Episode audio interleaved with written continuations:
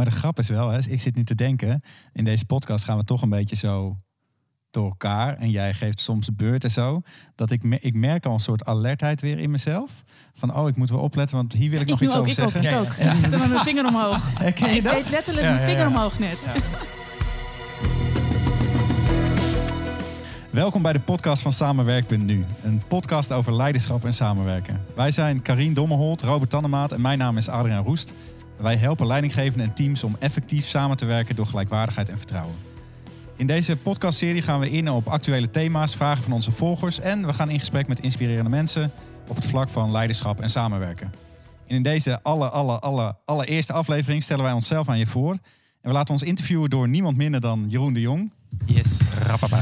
Je kunt hem kennen als de praktijkvader. Met zijn bedrijf inspireert Jeroen mannen om de vader te zijn die ze graag willen zijn. Jeroen heeft ook een podcast waarin hij bekende en minder bekende Nederlanders interviewt over allerlei thema's en hun ouderschap. Vandaag interviewt hij ons dus. We hebben geen idee wat hij allemaal wil weten, dus we laten ons graag verrassen. Eh, Jeroen, bij deze, neem hem over. Ja, super. Nee, hartstikke leuk om hier te zijn. Nou, het is wel toevallig. We zitten hier in Arnhem. En ik reed met de auto hier naartoe naar Arnhem. En voordat ik met de praktijkvader begon, 2014 was dat. Toen werkte ik hier op een, eh, op een kantoor, hier vlak in de buurt. Dus die route, die, die legde ik ook af. Dus naar Arnhem. En eh, ik kwam helemaal in die vibe van jullie werk. Want dat was een, was een adviesorganisatie waarin wij inderdaad eindeloze vergaderingen hadden. Met thermoskannen koffie die te lang stonden. En waarbij we dan tevoren zeiden van nou, deze vergadering mag anderhalf uur duren. En na 2,5 uur was die nog niet klaar. En ik dacht, oh man, wat had ik eigenlijk, wat ik nu al zo van jullie weet en wat ik allemaal van jullie wil weten. Wat fijn als we dat toen hadden geweten. En, en dan had ik misschien ook met wat minder frustratie daar weggegaan, zeg maar. Want eh, dat ik nu zelfstandig ondernemer ben, dat is niet alleen omdat ik dat leuk vind, maar ook omdat ik hoef ik met niemand samen te werken. dat is daar wel een beetje vandaan gekomen. Super dat we hier zo met z'n vier aan tafel zitten. Welkom. Ja, Ja? ja. en jullie ook welkom in jullie eigen podcast. Dankjewel. Ja, dat is, ja, ik ben heel benieuwd. Ik heb heel veel aan jullie te vragen. Ik vind het zelf een heel boeiend thema. Communicatie en alles wat erbij komt kijken. Leiderschap zijn dingen waar ik zelf ook mee bezig ben. Ik wil niet, eh, niet heel veel eh, dat jullie je gaan eh, introduceren of zo. Jullie hebben een prachtige website waar heel veel over jullie te vinden is. Ook filmpjes die zijn fantastisch waar jullie elkaar voorstellen. Die vond ik ook erg, erg leuk om te kijken. Ik ben wel heel benieuwd hoe je vertelt wat je doet eigenlijk. Dus, dus, dus, en dan misschien niet aan je klanten. Maar het, je komt een, een vriend of een vriendin tegen die je al twee jaar niet gezien hebt. eh, Op, nou, het zou zomaar kunnen nu in deze tijd. Op een feestje of in de stad of zo. En zegt, ja, nou, wat doe je nou eigenlijk? En eh, waar hou je mee bezig? Wat, wat zeg je dan? Wat leg je uit? Karin, wil jij daar als eerst iets over Ja, zeggen? daar wil ik wel wat over vertellen. Ja? Ja, nou wat ik dan vertel is dat ik eh, bezig ben met de mens zien als mens in zijn werk. Wat ik heel erg fijn vind is als je gewoon eh, helemaal jezelf kunt zijn altijd. Niet alleen maar gewoon thuis, maar ook op je werk. En ik help mensen daarbij om, eh, ja, om echt zichzelf te zijn. En wat ik daar eigenlijk mee bedoel is dat ik ze help om helemaal dicht bij zichzelf te blijven in de beslissingen die ze nemen in hun werk. Ja. En we hebben daar een, eh, een methode voor en dat heet Beter Besluit. En meestal vertel ik de mensen daarover. Ja. Maar dan denken meest mensen meteen van, oh, dan gaat het over besluiten nemen. Maar dat is eigenlijk helemaal niet wat, eh, wat we doen. het gaat eigenlijk meer over hoe je echt kunt samenwerken vanuit gelijkwaardigheid. En hoe iedereen zijn beste steentje kan bijdragen aan de samenwerking. Ja. Wauw. Zo, ik, fantastisch. Gelijk honderd vragen meer. Robert, eh, ik ben ook benieuwd. Hoe zou jij, de, hoe Ja. zou jij het zeggen? Nou ja, ik, ik kan me heel erg vinden in wat Karin erover over zegt. Maar waar ik zelf nog wel vaak ver, vertel, dat ik wel zo'n rode draad heb in mijn, eh, in mijn leven. Dat ik vroeger al vroeger dacht van als iedereen nou gewoon doet wat hij het allerliefste doet. Volgens mij klikt dan alles, die hele wereld zo als een puzzel in elkaar. Dat alles func- functioneert. En dat sluit ook aan bij wat Karin zegt. Dat ehm, als we gewoon als mensen samenwerken... en niet in rollen of in gedachten over hoe iets georganiseerd moet zijn... dan ja, dan, dan ontstaat het vertrouwen en die veiligheid en die gelijkwaardigheid waar we vanuit werken, die ontstaat gewoon. En ja, ik geloof als we dat doen, dat het- dat het dan allemaal veel effectiever en ook nog met veel meer plezier kan gaan. Ja. Oké, nou, ik ben heel benieuwd wat Adriaan nog gaat zeggen. Nou, ik, ik, ik neem wel een eigen verhaal mee. Ik vond samenwerken altijd ingewikkeld. Omdat ik zelf meestal andere ideeën heb dan de mensen om me heen. Dus ik ben altijd een beetje wel anders geweest dan anderen. En ik kon het eigenlijk nooit verenigen met elkaar. Dus of ik ging me aanpassen aan de ander, of ik kon echt mezelf zijn. Dat idee had ik altijd. En nu hebben wij een vorm van werken uh, die faciliteren we voor anderen, waarin, waarin dus die gekke uh, Adrians gewoon, gewoon echt zichzelf kunnen zijn en geholpen worden om te luisteren naar die ander. En die ander kan er ook zijn en samen hebben ze het allebei beter dan alleen. En ik heb de indruk dat veel mensen dat wel herkennen. Zo van, oh ja, we hebben allemaal eigenheden bij elkaar, eigenaardigheden bij elkaar. Maar om dat echt te verbinden aan elkaar, dat is nog wel een uitdaging. En, en daar wordt het werken, vind ik het werk juist heel leuk. Als je ziet dat al die verschillen elkaar vinden. Dus, ja. Uh, en dan zeggen mensen, oh, kan dat? Ja, dat kan. Ja, nou, ik ben benieuwd, want het, is, het drie mooie verhalen die zo bij elkaar komen. En dan ben ik wel heel benieuwd van hoe jullie hè, totaal vanuit misschien verschillende hoeken of dezelfde hoeken bij elkaar eh, gekomen zijn om dit nou ja, in 2019 te beginnen. Maar ik ben ook heel benieuwd hoe jullie eerste teamvergadering eruit zag. Dus hoe dat, uh, hoe, hoe dat ging, zeg maar. Ja, nou ja, intern is het ook nog wel eens een uitdaging. Uh, want wij kunnen ook nog gewoon rustig door elkaar heen gaan praten en zo. Hè? En, en een van onze belangrijkste motto's is misschien wel praten in rondes, hou je mond als je niet in de beurt bent. Maar daar zijn we niet altijd zelf even goed in. Juist ook omdat we wel veel ideeën hebben en, uh, en zo. Ja, en het is een beetje geleidelijk wel gegaan. En we zaten niet gelijk met z'n drieën aan tafel. Dat scheelt misschien ook wel. Dus uh, Carine en Robert kenden elkaar wel, maar werkten niet samen. En Carine en ik kenden elkaar niet, maar leerden elkaar kennen. En ik kende Robert ook weer. En Carine kende Robert ook weer. En het is een beetje zo ontstaan. Weet jij nog, Robert, de eerste keer dat we met z'n drieën zaten? Nou, de allereerste keren, exact weet ik niet meer. Maar ik weet wel van de eerste keren dat ik wel dacht van... Uh, wat komen we eigenlijk brengen? Want volgens mij uh, lukt het onszelf nog niet eens te goed. Oké, ja, mooi. Ja, we zijn echt het ideale voorbeeld van uh, een, een, dierenarts die uh, een konijn heeft met te lange nageltjes. Oh ja. En de loodgieter met een lekkere kraan. En de met een lekkere kraan. En dat komt ook inderdaad, Adrian en ik, die zijn toen gestart met z'n tweeën. En met z'n tweeën in rondjes werken is eigenlijk, dat doe je eigenlijk altijd. Hè? Want als de een aan het woord en daarna is de ander dan ben je aan het hakketakken. Dus heel af en toe dan gingen we echt bewust zeggen van we gaan nu even in een rondje. En, uh, en met z'n drieën, dan, dan wordt dat ineens veel logischer. Dus als je, ja. dan ben je meer een team. Dan ben je niet gewoon, niet gewoon twee mensen die toevallig met elkaar in gesprek zijn. Maar dan, dan komen die afspraken, ja, die, die zijn veel makkelijker ook uh, ja, met elkaar uh, te volgen. Dus toen, toen jij erbij kwam, Robert, toen, toen waren we inderdaad echt nou, met z'n drieën een team. En moesten Adrian en ik nog wel even afleren dat we elkaar de hele tijd in de reden vielen en vanuit ons enthousiasme ja. helemaal niet. En dan zie ik dat we gewoon mensen zijn, hè? Ja, dat is wel weer het mooie. Dat is ja. dan wel weer het goede van het... Uh... Nou ja, en dat we, we bespreken ook thema's die we soms ingewikkeld vinden. Of waar we echt verschillende standpunten over hebben. En dat vind ik ook wel echt de verrijking van dat we het nu met z'n drieën doen. Want dan worden we echt wel weer bepaald bij... Uh, maar dit is toch waar we voor staan. Dit is toch wat we aan anderen vertellen. Dan moeten we het zelf ook doen. Ja. En dan ook weer te ontdekken van... oh, dat werkt dus voor ons ook nog steeds. Ja. Uh, maakt, ik vind ook dat ons verhaal veel sterker naar buiten wordt. Doordat we het zelf ook lopen te klooien. En, en, en genieten van wat het oplevert. Ja, maar dat is, dat is volgens mij de kracht, uh, denk van heel veel mensen die, die trainingen geven. Dat je het zo in je vingers krijgt, zeg maar. Maar dat je iedere keer ook daar weer in groeit en leert en ontdekt.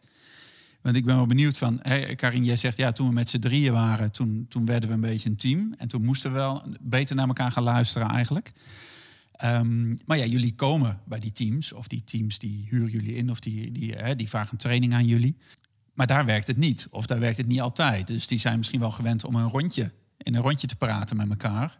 Maar om echt naar elkaar te luisteren, dat, dat gaat dan misschien niet zo goed. En dan ben ik benieuwd van als, als zo'n club bij jullie komt, of jullie komen daar voor het eerst, zeg maar.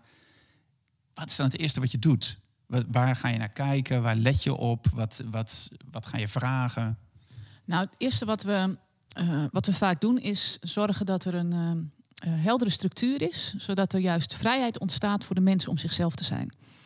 Dus wij leggen eigenlijk een paar beperkingen op. En doordat je die beperkingen oplegt, ontstaat er heel veel vrijheid waarin iedereen uh, zich gehoord voelt. Dus wij leggen een beperking op bij degene die altijd het hoogste woord voert. Uh, of het eerst aan de beurt is, die komt pas aan de beurt als die, uh, hè, misschien is die de derde. Ja, dus dat ga je dan eerst inventariseren. Wie, wie is nee, degene? nee, dat hoeft niet. Want okay. wij, we, binnen de manier van werken ja. uh, wordt dat eigenlijk allemaal opgelost. Dus degene okay. die heel weinig aan het woord komt, die komt ook gewoon aan de beurt doordat je in, in dat rondje gaat werken. Ja. Um, en wat we, wat we ook toevoegen is dat uh, uh, je mag elkaar bijvoorbeeld niet gaan samenvatten. Dat, uh, dat zorgt dus dat degene die iets gezegd heeft, dat hij het nog een keer opnieuw uitlegt op een andere manier. In plaats van dat degene die het eigenlijk in zijn eigen woorden wil vertellen, het voor jou nog een keertje opnieuw opnoemt. Ja, en daarbij zijn eigen agenda erin fietst. Of... Ja, bijvoorbeeld. Ja. Um, En we hebben, ja, er zijn een aantal hele, hele simpele dingetjes die we doen. Zoals bijvoorbeeld van tevoren met elkaar besluiten wat de agenda is. Hm. En dan geef je dan een uh, consent op. En consent betekent dat je geen bezwaar meer hebt. En dat is Ja. heel anders dat je het 100% mee eens moet zijn. Nou, dat soort hele kleine dingetjes inbrengen. eh, ja, dat werkt gewoon heel erg goed eh, bij zo'n team. Ja, want, want wat, is volgens, ehm, wat is volgens jou dan het, het grootste struikelblok bij, bij veel teams, zeg maar? Van waarom is dit überhaupt nodig? Dat we die regels gaan afspreken, dat we een andere methode gaan hanteren, zeg maar. Nou, wat je ziet is dat in de meeste teams wil iedereen echt wel met elkaar veel meer samenwerken. Hm. Maar er zijn een heleboel mensen die blijven nog een beetje bij zichzelf en het ego en denken: ik heb een heel erg belangrijk punt Mhm. en die wil ik inbrengen. Daar hebben ze een bepaalde strategie voor, die, die ze eigenlijk al nou ja, jarenlang vaak met elkaar eh, gebruiken.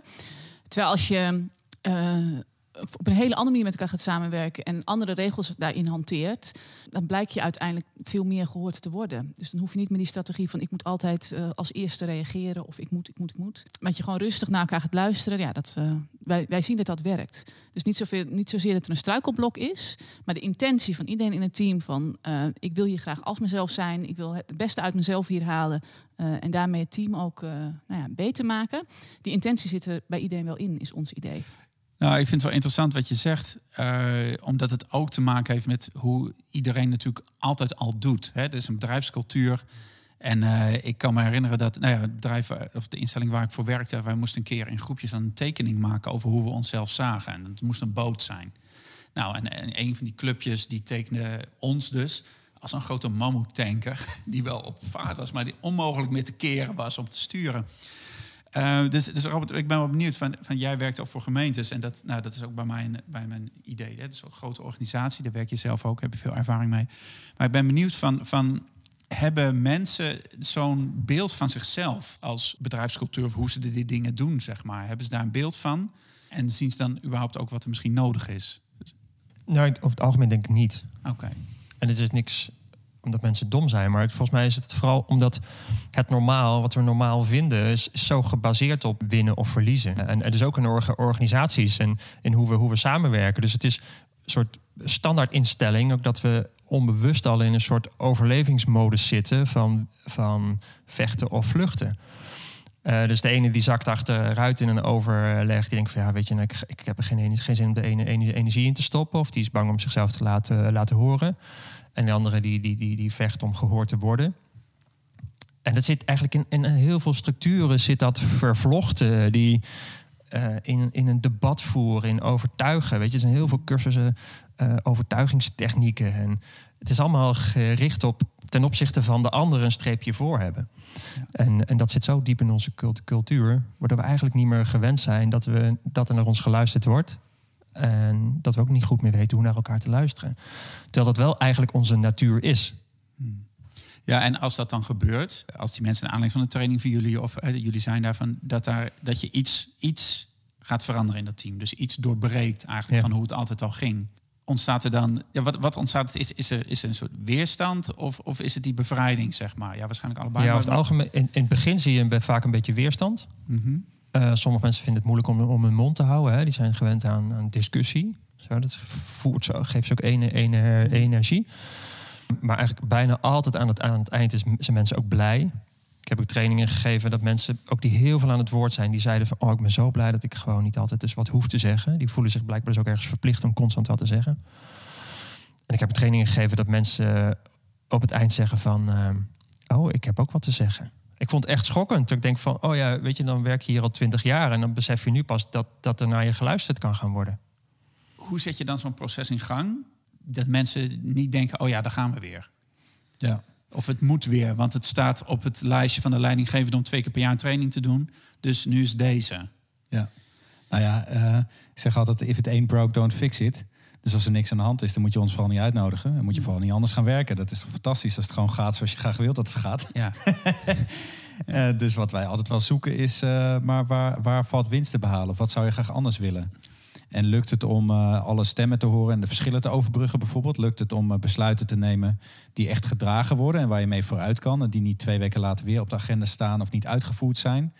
En als mensen voelen van hé, hey, maar hier is nog wel winst te behalen, dan is de bereidheid om, uh, om iets met ons te doen ook vaak al wel groter. En op zich is het ook wel weer zo, dat vind ik altijd wel grappig, dat we natuurlijk heel vaak in teams komen waar een paar mensen heel enthousiast zijn en een paar een beetje kat uit de boom kijken. Maar dat zei die anderen net ook al.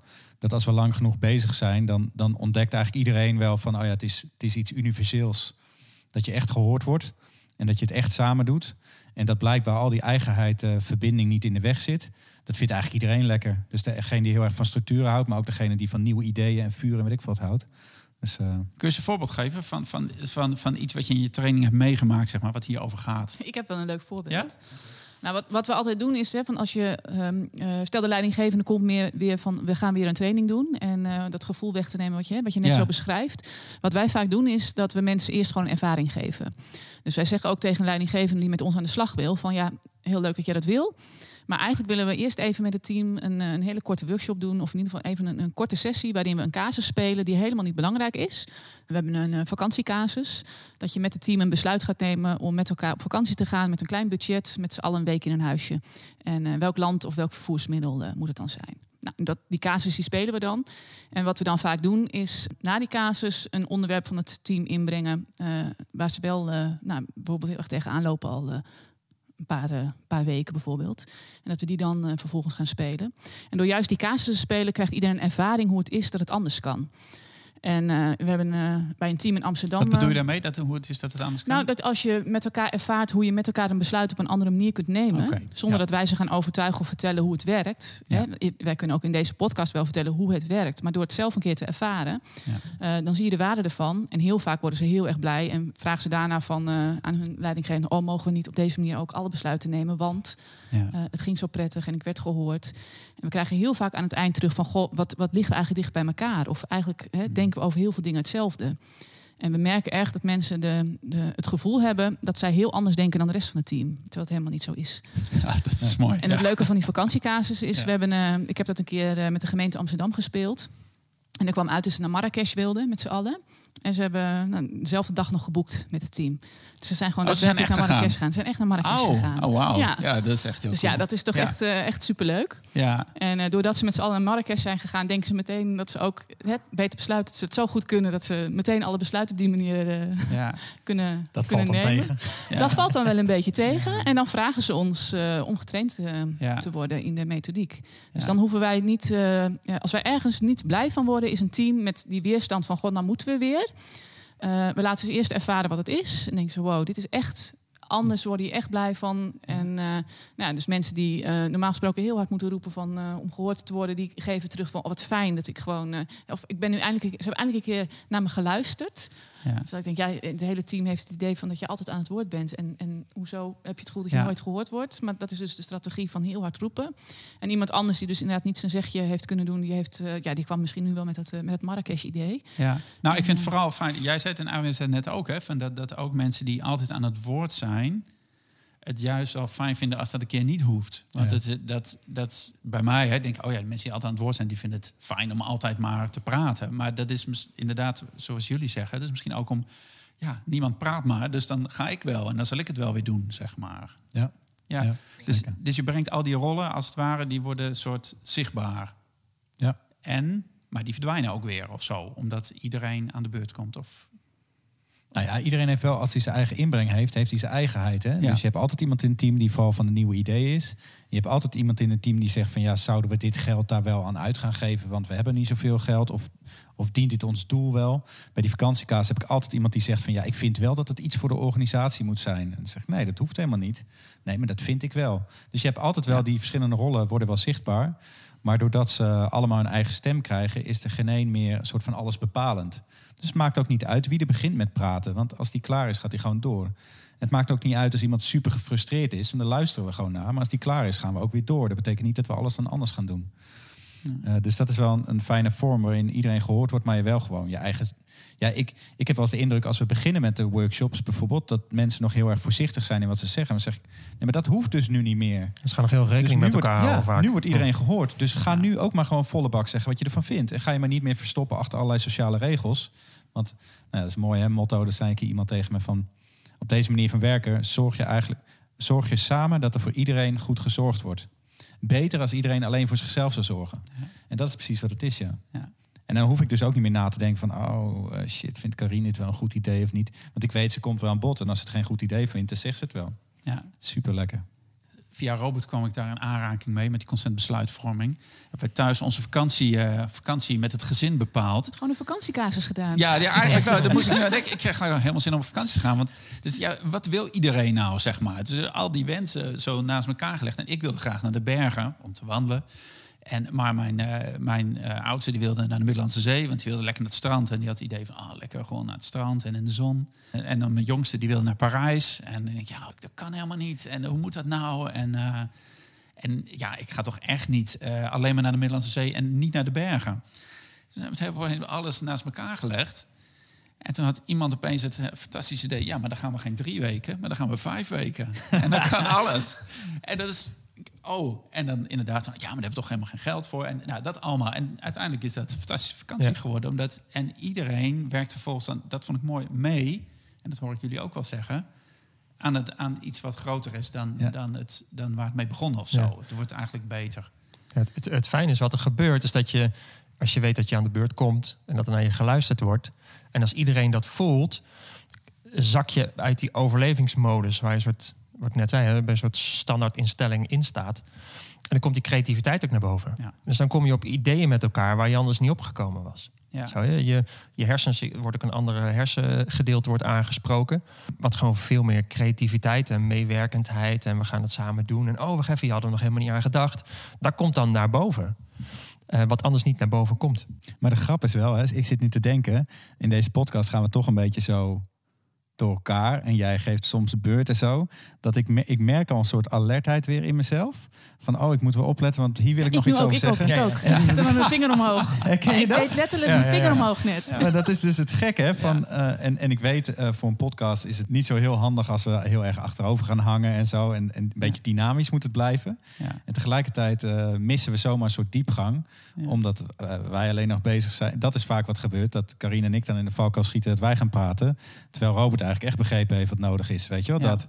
En dat zou dan ook zomaar nu kunnen gebeuren. Ik heb geen idee hoe we dat in deze podcast nou beter gaan Ja. doen. Of dat het gewoon is wat het is. Maar het is wel interessant. Hè? Dat het is wel heel gaaf, want wat, natuurlijk hebben we, ook hierin hebben we natuurlijk weer rollen. Ik zit hier om de interview te, te doen en de vragen te stellen en jullie aan het woord te laten. En, en, maar dit, dit is wel het is interessant, want het- dit is natuurlijk ook gewoon een gesprek. Ik ben heel benieuwd wat dit uiteindelijk voor doet ook met de leidinggevende. Want je hebt een team, je hebt de leidinggevende. Nou, die, die- dat team en die leidinggevende natuurlijk wel bij, maar die, dat team gaat, gaat beter samenwerken, gaat beter naar elkaar luisteren. Maar dat heeft ook consequenties voor de positie en het handelen van de leidinggevende. Dus wat, komen jullie daarin tegen? Zeker omdat ik vind leiderschap, dat, dat is ook een thema in jullie werk. En het is nu ook actueel, altijd al, maar ik vind het nu helemaal in deze tijd. Dus, dus wat, wat gebeurt daar? In een, in zullen we een rondje doen? Wie is er eerst? Karin?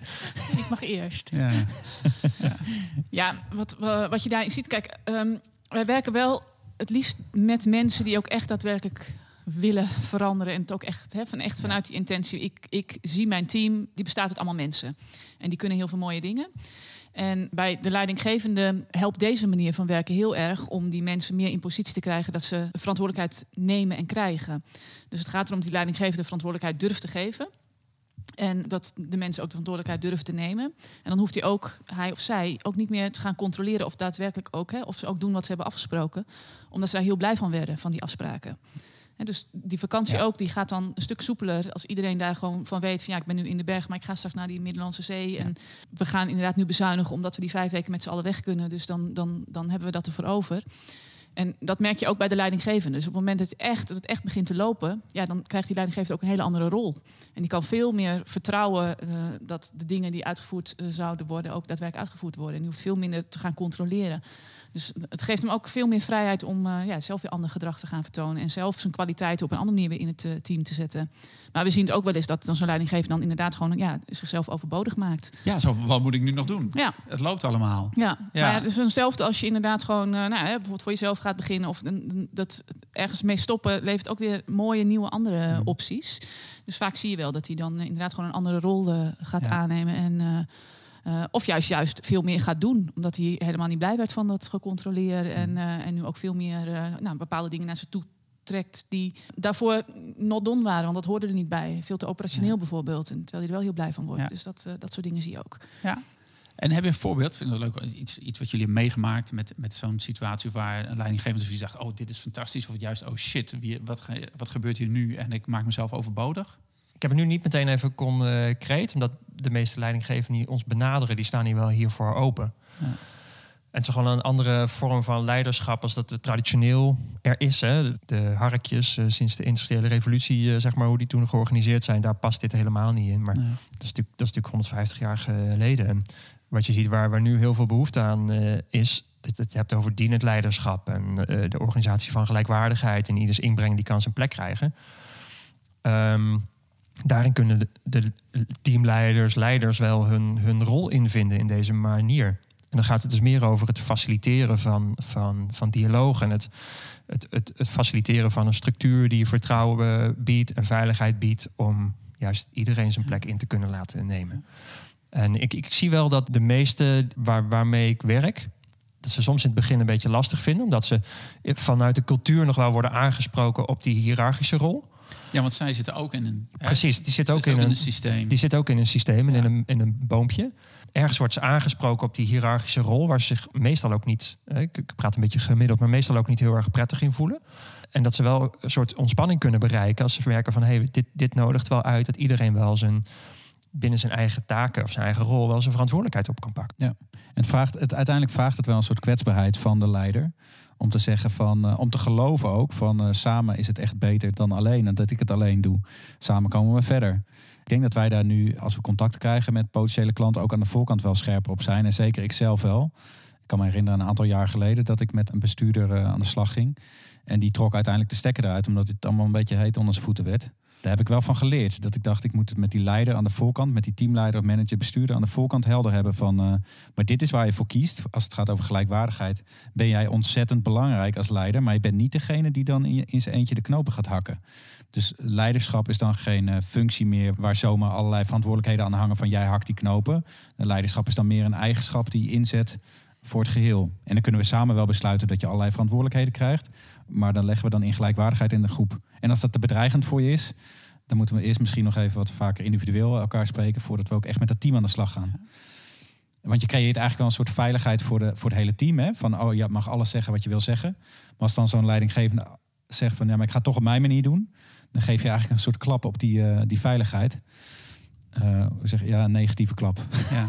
ik kan me voorstellen dat hè, je schetst nou een paar voorbeelden van, van in trainingen. En eh, nou ja, op zo'n trainingsdag of je zit in een workshop of, of dat nou bij je eigen bedrijf thuis of je zit ergens op de hei, zeg maar. Dat is altijd dat is een fijne dag in principe, want het is een veilige setting. Eh, je bent uit de werkelijke omgeving. eh, nou ja. En dat is een dag van inzichten, van oefenen. Van, van, en dan zit je naar een weekend of weet ik veel. En, maar de maandag zit je toch weer bij elkaar gewoon aan de vergadertafel. En er staat weer die vieze koffie op tafel en ligt weer die agenda er. Ja, hoe zorg je ervoor dat, dat, dat, dat die automatisme, hè, die cultuur of die geschiedenis die iedereen met zich meebrengt, ook soort ja, duurzaam, dat is een beetje, een, nou ja, toch wel, het soort duurzaam wordt ingezet. Dus dat, dat die verandering waar jullie toe inspireren of die jullie in gang zetten, de mensen denken, oh ja, het is zo fijn dat ik nu gehoord word of dat ik keer niks hoef te zeggen, dat die, dat die beklijven. Omdat het toch, hè, denk van, mensen zijn, zijn, zijn, zijn niet per se geneigd tot, tot veranderen. Of we gaan vaak weer snel tot, tot, wat, tot, wat we kennen. En zeker als er dan weer zo'n bedreiging buitenaf komt met, oh ja, dan moeten we onze targets wel halen of ons budget. Of, nou, dus ja, dus hoe krijg je het voor elkaar dat, dat het blijft? Nou, wat we ook wel doen is bijvoorbeeld, ehm, we werken dan in rondes. Dat we mensen ook in rondes laten, gewoon het woord gelijkwaardig eens even met elkaar laten bespreken. En welke beelden je daarover hebt met elkaar.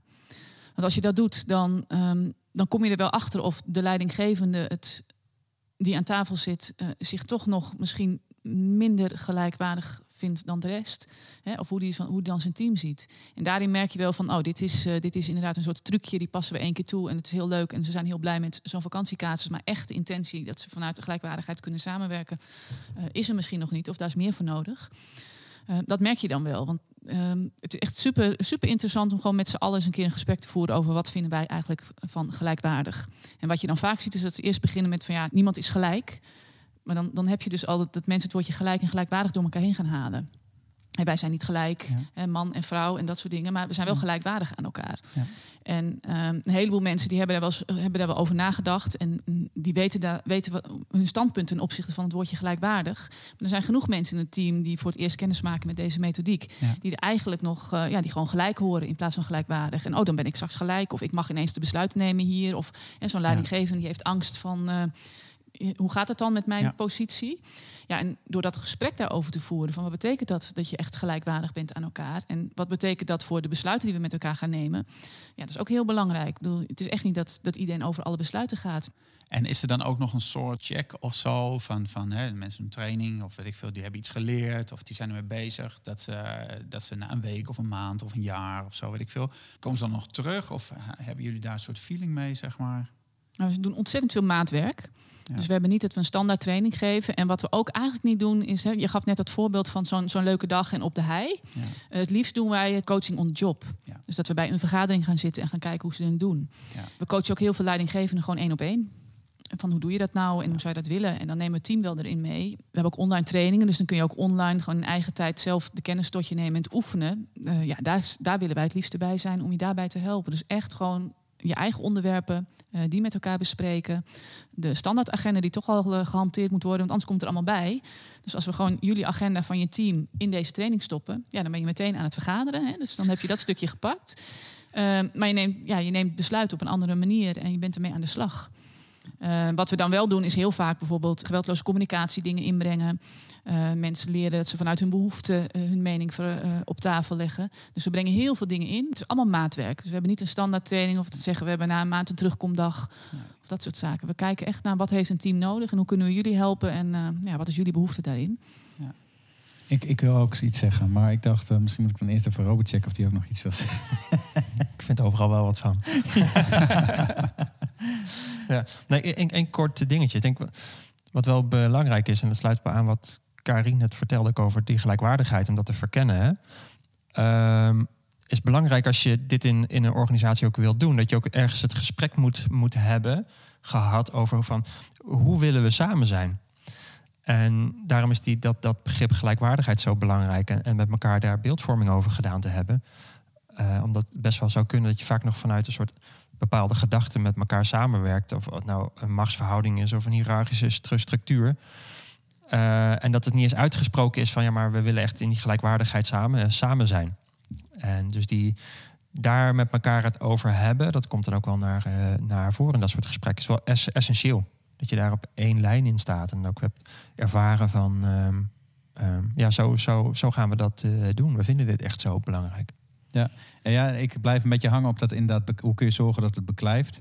En volgens mij is het belangrijk inderdaad als ze beginnen, wat ik al zei, dat ze die pijn voelen of dat ze ergens voelen, we willen iets anders. En vervolgens dat ze dus met zo'n eh oefencasus gaan ervaren.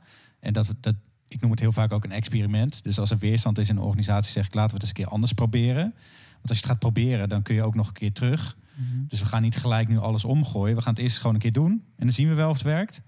En ook voor die leidinggever die het spannend vindt, gaan we gewoon eens kijken of het een keer werkt. En als ze eenmaal ervaren hebben van, hey, dit is gaaf, dit raakt me of dit werkt goed. Hè, net wat voor type je bent, of, of je vooral van het raken of van het analyseren bent, dat het goed werkt. En dan vervolgens is dat wel iets waar je verder op kan bouwen. Zo van, ja, maar je hebt toch ervaren dat je het wilde. Ik denk dat misschien is wel een van de grootste valkuilen. Ik ben ook wel benieuwd wat jullie daarvan vinden. Eigenlijk. Ik heb het nooit over gehad. Maar de grootste valkuil is misschien wel dat mensen zo enthousiast zijn. Dat ze te veel in één keer het willen doen. En dat het daardoor niet goed van de grond komt. En dat misschien de uitdaging veel meer is van... ik ben zo enthousiast. Wat is het eerstvolgende kleine stapje wat ik kan zetten... om hiermee aan de slag te gaan? Want eh, mensen doen jaren dingen op een onhandige manier. En als ze nou gewoon elke maand een heel klein beetje... het iets anders gaan doen... dan zijn ze over een jaar al veel verder... dan als ze in één keer heel enthousiast zijn... en alles willen veranderen, maar eh, het is te veel en het lukt ze niet. Ja, als, als, als collectief komen we natuurlijk van ver, als het, als het even zo uit mag drukken. Ik verwees net naar de studie industriële revo- revolutie, 150 jaar geleden. Heel veel de basis gelegd van hoe dat we georganiseerd zijn. Top-down en hoe dat we met elkaar samenwerken en de harkjes en de, de, de macht over. Hè?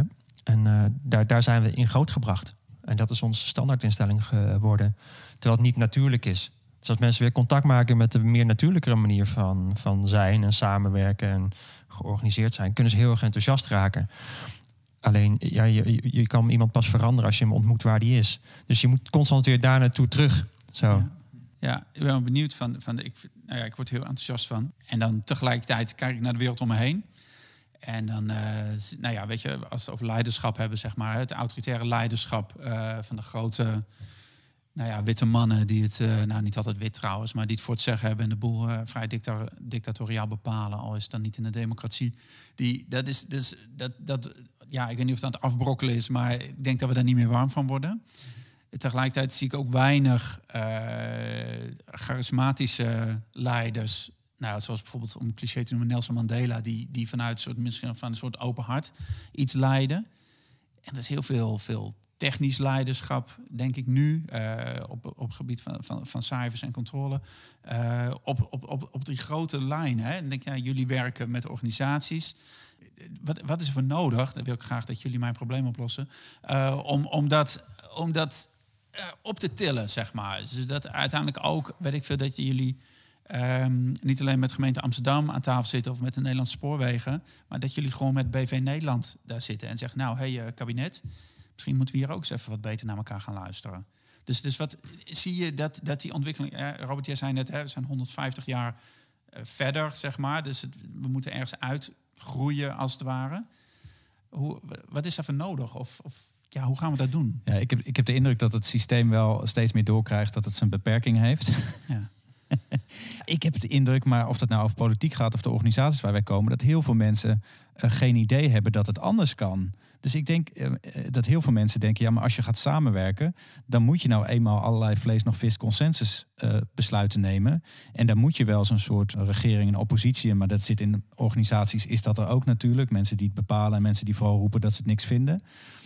dat hele idee van het kan ook anders. En als we echt gaan luisteren, dan horen we zoveel meer en dan kunnen we samen besluiten nemen die veel breder gedragen worden. Ik heb de indruk dat heel veel mensen niet eens weten dat het kan. Denken dat het een illusie is of dat het heel erg ingewikkeld is of alleen voor hele slimme of hele gevoelige mensen of weet ik veel wat.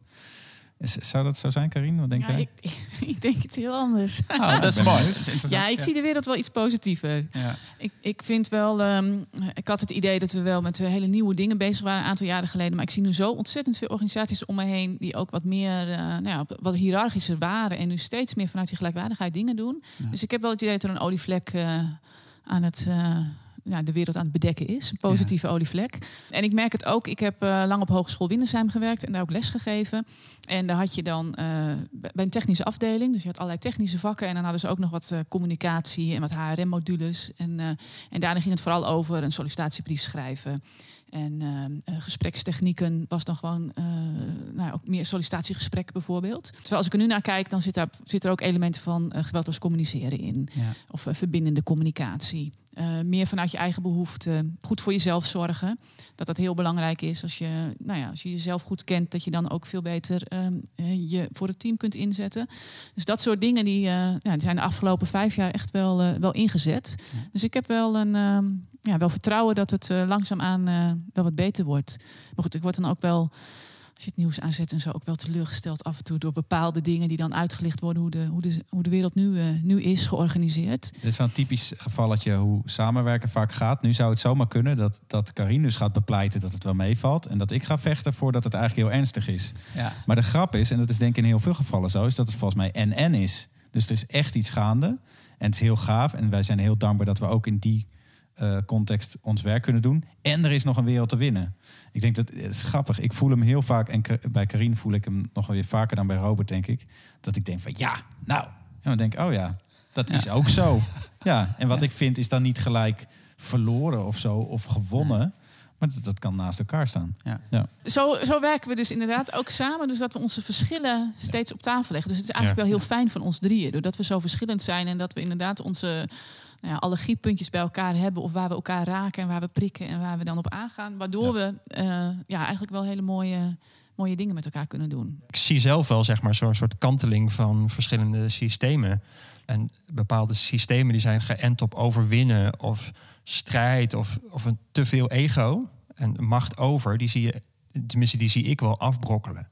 Of misschien nog even opvlammen in een soort uh, laatste poging om nog voet aan de grond te krijgen. Maar je ziet ook heel veel tegenreactie daarop. Hè?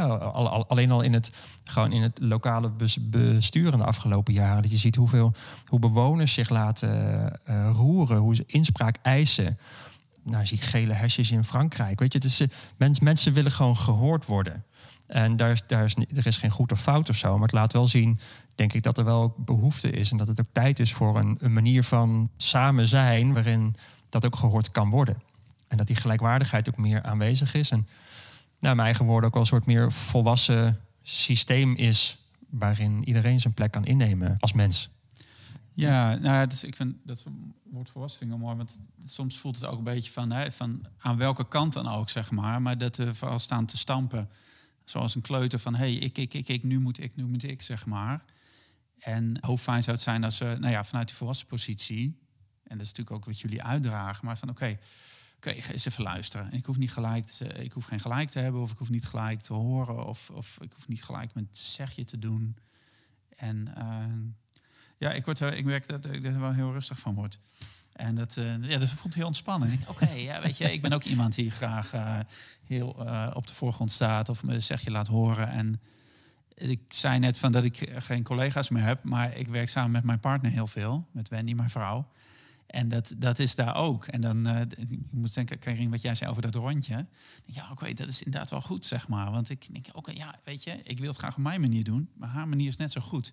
En, en ik herken dat in training ook. Er hebben mensen van, oh ja, ik ga wel, ik ga wel liever met Wendy iets doen, zeg maar. Want dat is, eh, nee, pff, nee, jij niet. En anderen weer andersom natuurlijk. En dat is allebei oké. Dat is Ja. niet beter of, maar dat is gewoon, dat is, dat is boeiend. Ja. Het zet mij natuurlijk ook weer aan het denken, waarom gaan die dan liever naar die ander toe? En oké, ja, interessant. Ik heb nog een paar vragen. En eentje is, is gewoon nieuwsgierigheid actueel nu. En voorlopig duurt het nog wel even. Dus eh, we zijn veel online aan het werk. En ik ben heel benieuwd naar jullie tips, ervaringen. Hoe zo'n Zoom-meeting of zo'n Teams-meeting. Hoe doe je dat? Dat niet iedereen, oh, mijn microfoon zit uit. Of ik, weet je, ik zak al een beetje achterover. Ik geef zelf, nou, het zijn echt zelf trainingen, ook nu veel via Zoom. En ik heb op een gegeven moment ook gewoon een aantal dingen afgesproken. Van ja, er wordt echt geen chips gegeten tijdens de training. Want er zijn allemaal avonden en dan. En dan zat iemand, ja, dat voelde gewoon als je tv zat te kijken, zeg maar. Ik denk, ja, kom op mensen, dat gaan we niet doen. Dus, maar hoe doen jullie dat? Of wat, wat zijn jullie ervaringen? Dus ja, ik ben wel benieuwd. Ja, ja, hoe meer structuur, hoe meer ruimte geldt daarvoor. Ja. Zo. Atties, Attie is altijd goed in de tips eventjes op een rijtje zetten. Oh, nou, de tips van Adriaan. Nou, oké, volgens mij vergroot online wel uit wat in het echte, eh, in het fysieke ook al misging. Ja. Dus als mensen geneigd zijn af te haken en zo, is dat online is dat nog duidelijker. En als mensen verbinding missen, dan wordt dat online nog harder voelbaar. En eh, mijn ervaring tot nu toe is wel dat online nog meer die afstemming op persoonlijk vlak nog meer belangrijk is. Dus dat mensen echt het idee hebben van ik ben involved, ik hoor hier echt bij. Dus eh, waar ik als ik online trainingen heel veel aandacht geef is aan de check-in. En eh, het liefst ook iemand iets persoonlijks laten pakken, ook een, iets van een voorwerp. Dan zeg ik bijvoorbeeld, je een half minuut om een voorwerp te pakken wat iets zegt over hoe je er nu bij zit. Heb je überhaupt dat het iedereen even uit zijn stoel komt en iets moet gaan doen. Vervolgens iets laten zien wat, wat voor anderen nieuw is. Ik zat pas bij mijn ouders op zolder en die hebben zo'n grote kaars van de Dom, de Domtoren. En ik zeg van ja, eh, die kaars is best wel stevig. Maar ik voel me ook wel een soort, eh, ja, zet er een vlam in. En ik kan ook smelten, maar dan in een goede vorm. Ik voel me ook wel vloeibaar. Ja, een beetje bla bla. Maar, maar Ja. doordat ik zo'n voorwerp in mijn handen heb, krijg je een heel ander soort gesprek. En ik denk dat het grote gevaar van online overleg en ook online training is dat het te snel de inhoud ingaat en te weinig afstemming eerst heeft, waardoor mensen niet echt aan hebben kunnen haken. En als ze eenmaal aangehaakt zijn, dan ja, ik geef een training pas nog een hele dag online. Ja, wel met wat pauzes tussendoor is ook wel belangrijk online. Maar als ze maar aangehaakt zijn, dan kun je best lang doorgaan. Toch? Karin? Ja, jij bent meer van de werkvormen en dingetjes. Nou, ik neem, ik, als, ik, maar als ik naar teams kijk, eh, die dus normaal gesproken gewend zijn elkaar bij de koffieautomaat te ontmoeten, ja, dan, dan merk ik wel dat ze dat echt missen. Ja. Dus eh, ik zeg altijd van, eh, die online vergaderingen, daar is iedereen nu goed in, inderdaad. En nog steeds gaat elke vergadering iemand die zijn mute vergeet. Maar dat, dat gaat wel goed. Maar daardoor vergeten ze het informele stuk. Dus dat is wat we, waar we echt heel erg op inzetten op het moment dat we online, in het online Zoek elkaar echt op, eh, ook gewoon even via de app bijvoorbeeld.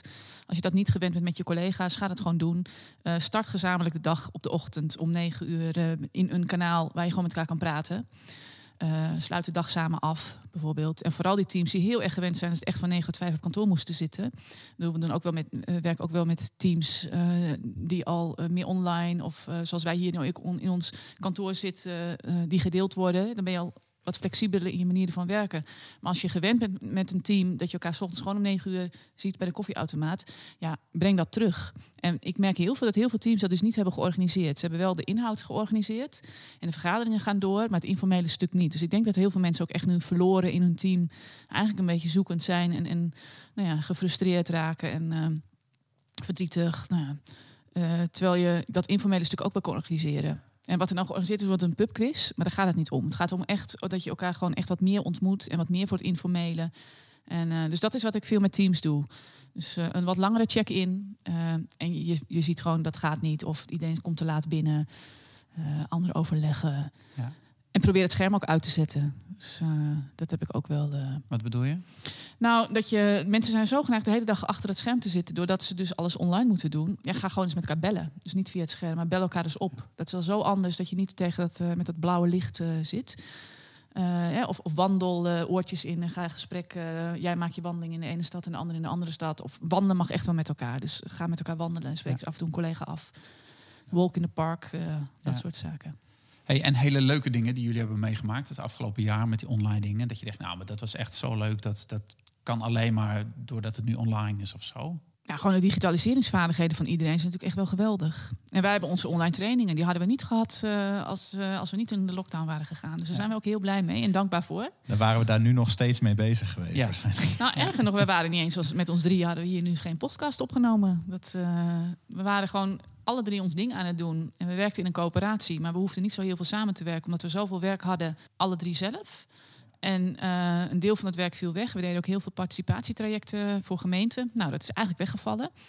En eh, daarvoor in de plaats hebben we online trainingen gemaakt met elkaar en veel meer intensief met elkaar samengewerkt. Dus ja, we zijn wel heel dankbaar voor de, voor de intensievere samenwerking die we erdoor eh, hebben opgebouwd.